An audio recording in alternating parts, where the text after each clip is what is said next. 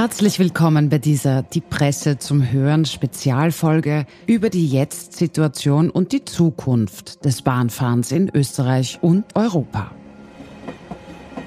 Die Kunst ist, das Massenverkehrsmittel, das die Schiene einfach ist, so weit zu individualisieren, dass jeder, der ein Mobilitätsbedürfnis hat, das richtige Angebot in dem Massenverkehrsmittel findet. Sie hörten soeben den Leiter des ÖBB Fernverkehrs Kurt Bauer, den ich in der Konzernzentrale hinter dem Wiener Hauptbahnhof traf und der für diese Folge Rede und Antwort stand. Wie steht es um den Ausbau des Hochgeschwindigkeitsnetzes? Werden Züge irgendwann autonom fahren? Und war das nicht schon alles einmal besser? Wurde vor 100 Jahren bahntechnisch nicht schon viel weiter gedacht? Man könnte sagen, direkter vernetzt als 2023? Kurt Bauers Antwort darauf gleich mal vorneweg. Es ist so, dass die Wahrnehmung, dass vor 100 Jahren alles so smooth und einfach war, eine ist, die nicht berücksichtigt, dass damals Reisen und gerade Eisenbahnreisen ein Luxus war. Das war ein Minderheitenangebot für die Top 10 Prozent der Bevölkerung. Heute ist ja der Anspruch, dass jeder sich Reisen leisten kann, was ich auch richtig finde. Und in dem Zusammenhang ist der Vergleich zwischen vor 100 Jahren und heute schon ein schwieriger. Wie Sie bereits in der Folge vom 18. Mai gehört haben, war Österreich in den Anfängen des Eisenbahnzeitalters europaweit gesehen ganz vorne mit dabei. Wien ist nach wie vor einer der wichtigsten Drehscheiben. Die Bedingungen und Ansprüche sind aber deutlich andere geworden. Kurt Bauer erklärt gleich genaueres darüber. Auch wenn Zugfahren das nachhaltige Verkehrsmittel ist und es mit rund 5000 Kilometern in Österreich doppelt so viele Schienenkilometer wie Autobahnkilometer gibt, wurden diese in den vergangenen Jahren ausgebaut. Das Schienennetz hingegen wurde kleiner. Meine erste Frage, Gibt es Tendenzen, das Schienennetz noch straffer zu machen? Die Presse zum Hören.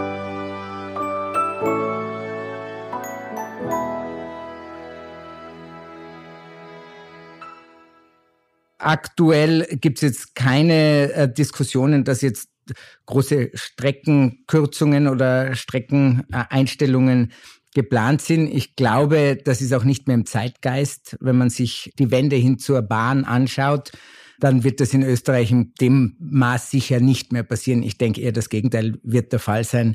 Die Schiene wird weiter gestärkt werden. Wenn man sich anschaut, welche großen Infrastrukturprojekte im Moment im Laufen sind, der Semmering-Basistunnel, die Choralmbahn, der Brennerbasistunnel, das sind ja Jahrhundertprojekte und das sind auch Europaprojekte.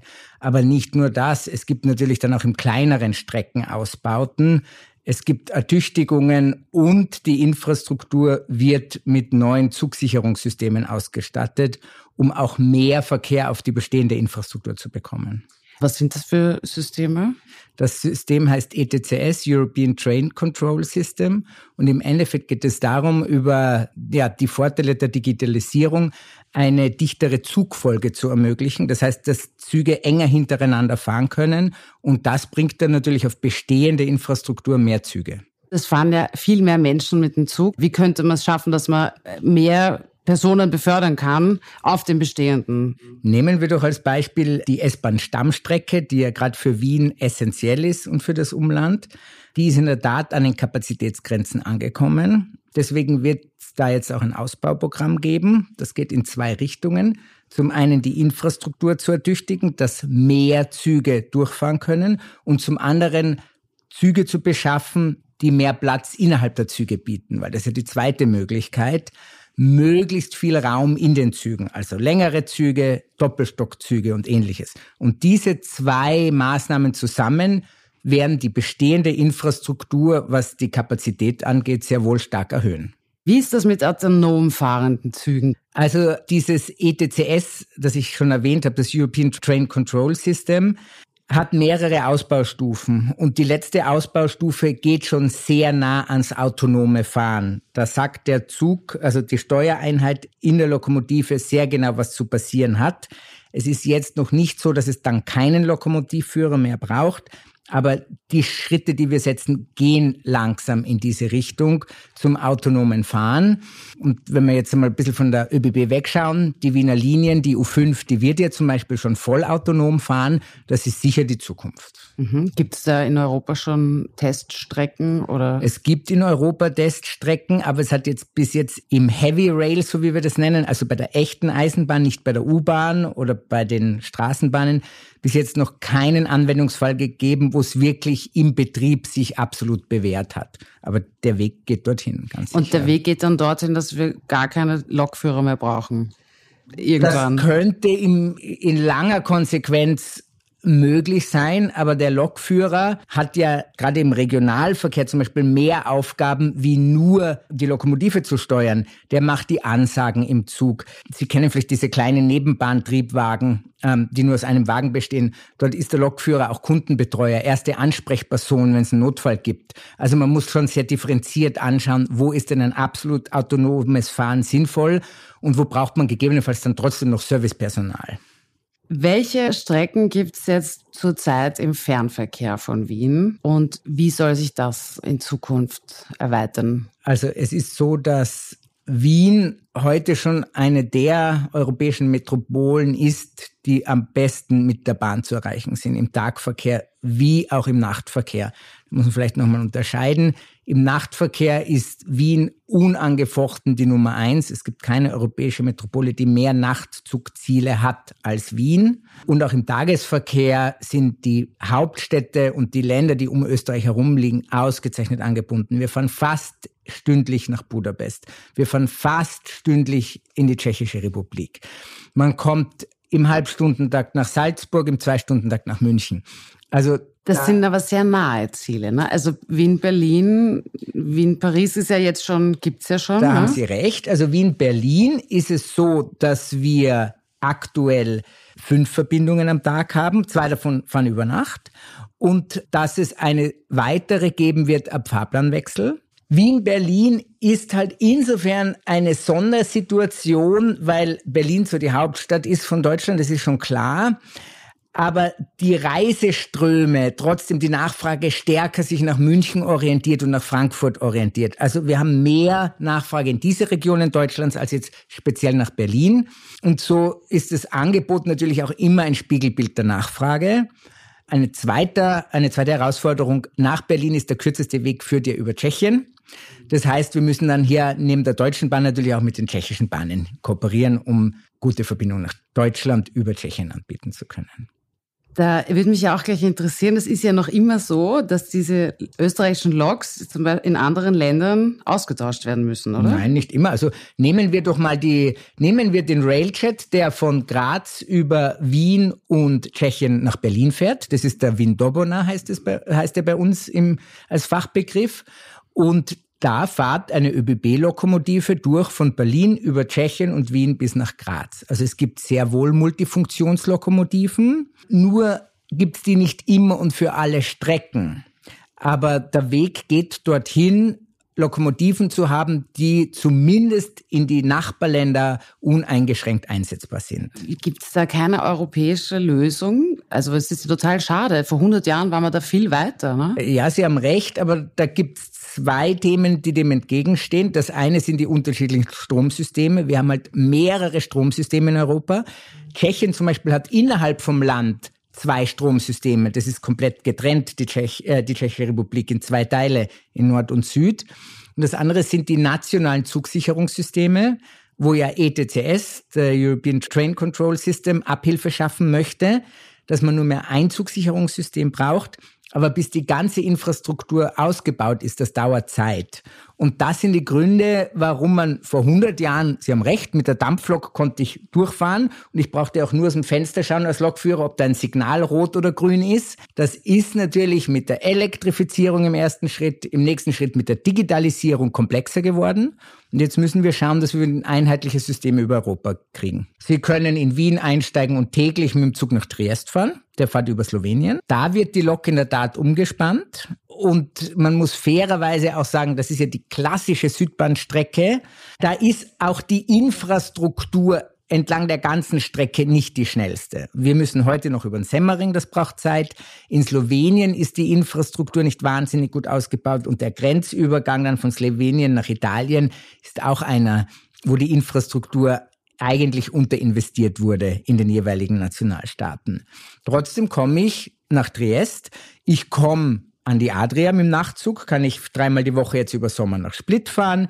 Ich kann nach La Spezia und Livorno fahren, jede Nacht mit dem Nachtzug von Wien. Und jetzt im Sommer fahren wir sogar mit dem Nachtzug nach Ancona. Also eigentlich dafür, dass Österreich kein Meer mehr hat, ähm, ist Wien sehr gut ans Meer angeschlossen, würde ich sagen. Ja, aha. Die Preise haben sich jetzt auch erhöht. Also, also wir führen eine es ist richtig, dass wir die Preise, die Standardpreise jetzt im Juni leicht anheben, aber immer noch weit unter Inflation. Das stimmt schon. Aber es ist ja so, dass ein Zugticket meistens viel teurer ist als ein Flugticket. Ja, das muss man aus meiner Sicht viel differenzierter anschauen. Das ist ein das ist eher ein Wahrnehmungsthema aus meiner Sicht. Ich habe mir jetzt angeschaut, ich habe jetzt das Beispiel Wien-Amsterdam genommen, und zwar habe ich mir den 11. Juni angeschaut.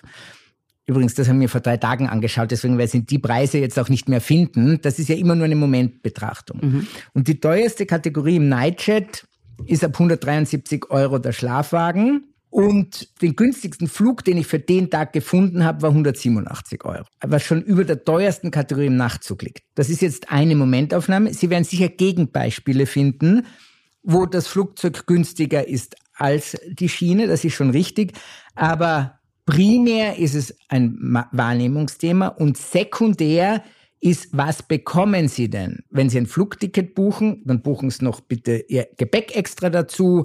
Sowas wie ein Welcome Package oder ein Frühstück gibt es auch nicht. Wenn Sie den Schlafwagen buchen, buchen Sie neben der Fahrt ja die Hotelübernachtung. Sie buchen ein Frühstück dazu, Bettwäsche und ähnliches. Also wenn man so einen Vergleich macht für einen Endkunden, dann muss man schon mehr in Betracht ziehen als den reinen Preis. Mhm.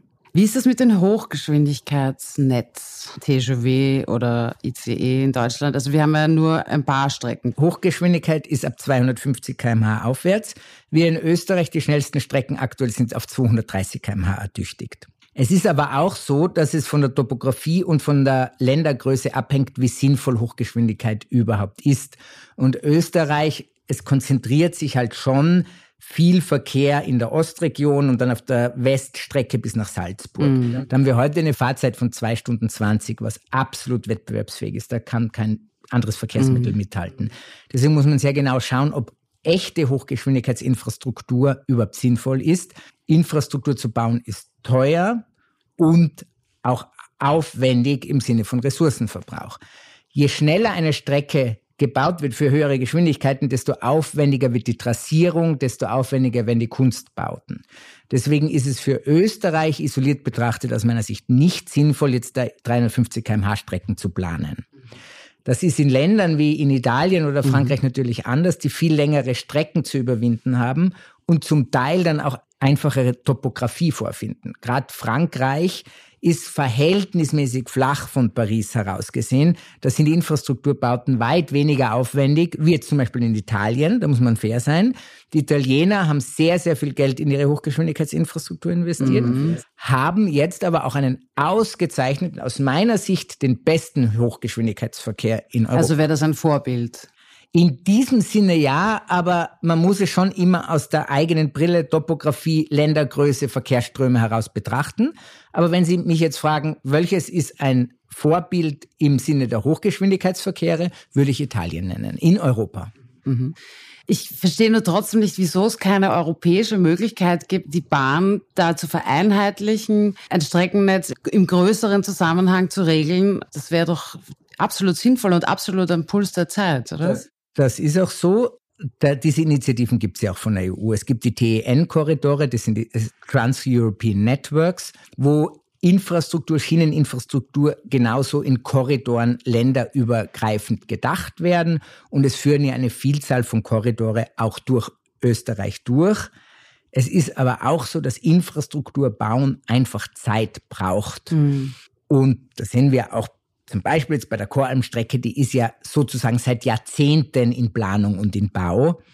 Und so ist natürlich dieses europäische Netzwerk auch erst im Bau. Und deswegen fühlt sich oft noch so an, als wäre die Landschaft fragmentiert, die sie auch ist. Die Eisenbahn ist heute noch ziemlich fragmentiert, wenn man über die Landesgrenzen schaut. Aber der Plan der EU ist ganz klar. Es soll ein einheitlicher Binnenmarkt im Schienenverkehr geben und dementsprechend muss auch die Infrastruktur angepasst werden. Was ja natürlich auch im Güterverkehr dann eine große Rolle spielen kann. Ne? Selbstverständlich, ne? weil der Güterverkehr ja noch internationaler ist als der Personenverkehr. Mhm. Jetzt müssen wir auch wieder an der Stelle sehr ehrlich sein. Der Hauptverkehr auf der Schiene, auch für die ÖBB, der spielt sich im Personenverkehr in Österreich ab. Das ist so. Und das gilt für alle Staaten in Europa. Der nationale Anteil ist einfach viel höher wie der internationale Anteil. Im Güterverkehr ist es genau umgekehrt. Mhm. In dem kleinen Österreich einen sinnvollen Güterverkehr auf die Schiene zu bringen, ist schier unmöglich. Der Güterverkehr ist primär international und hat nur sehr wenig nationales Aufkommen. Mhm.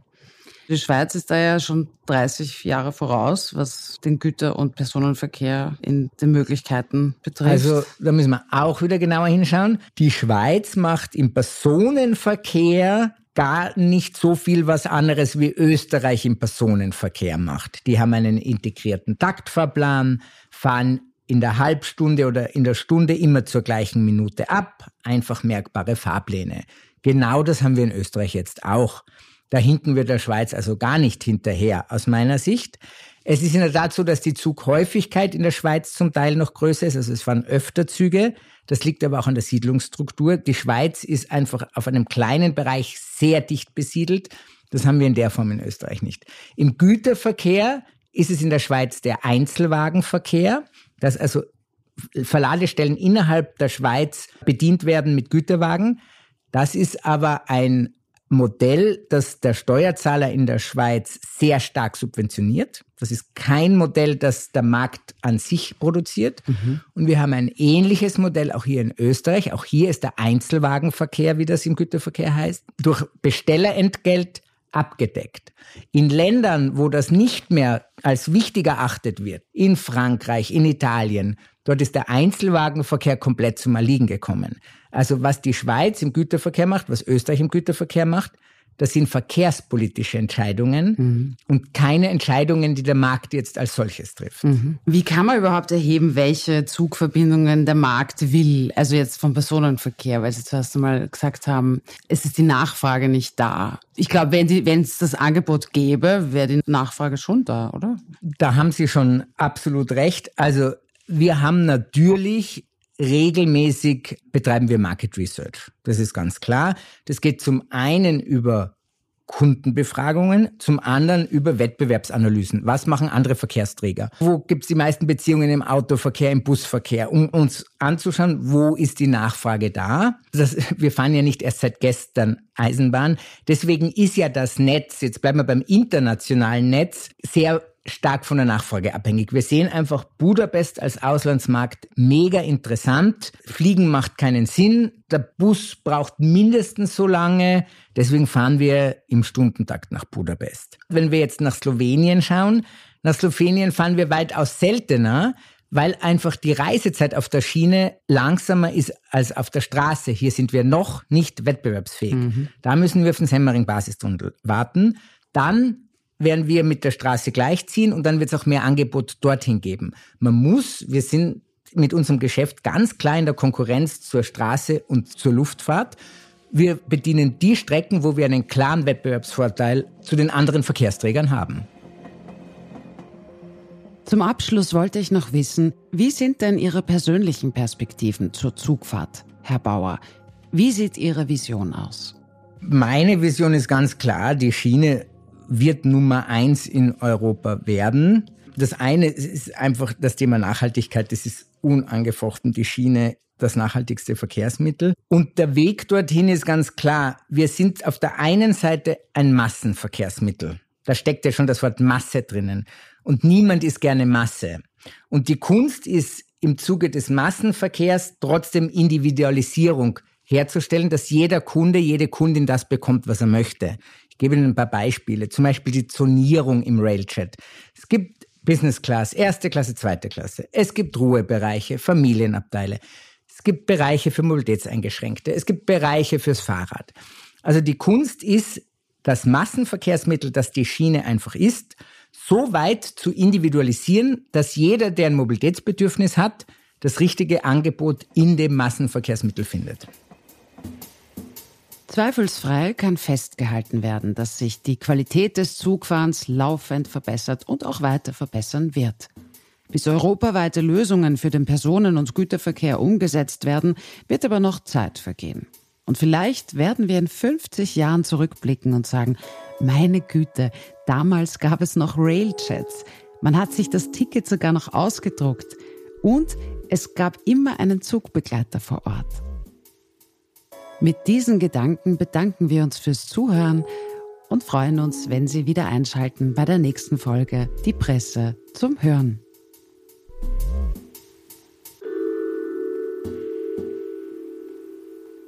Presse Play. Spektrum Texte zum Hören.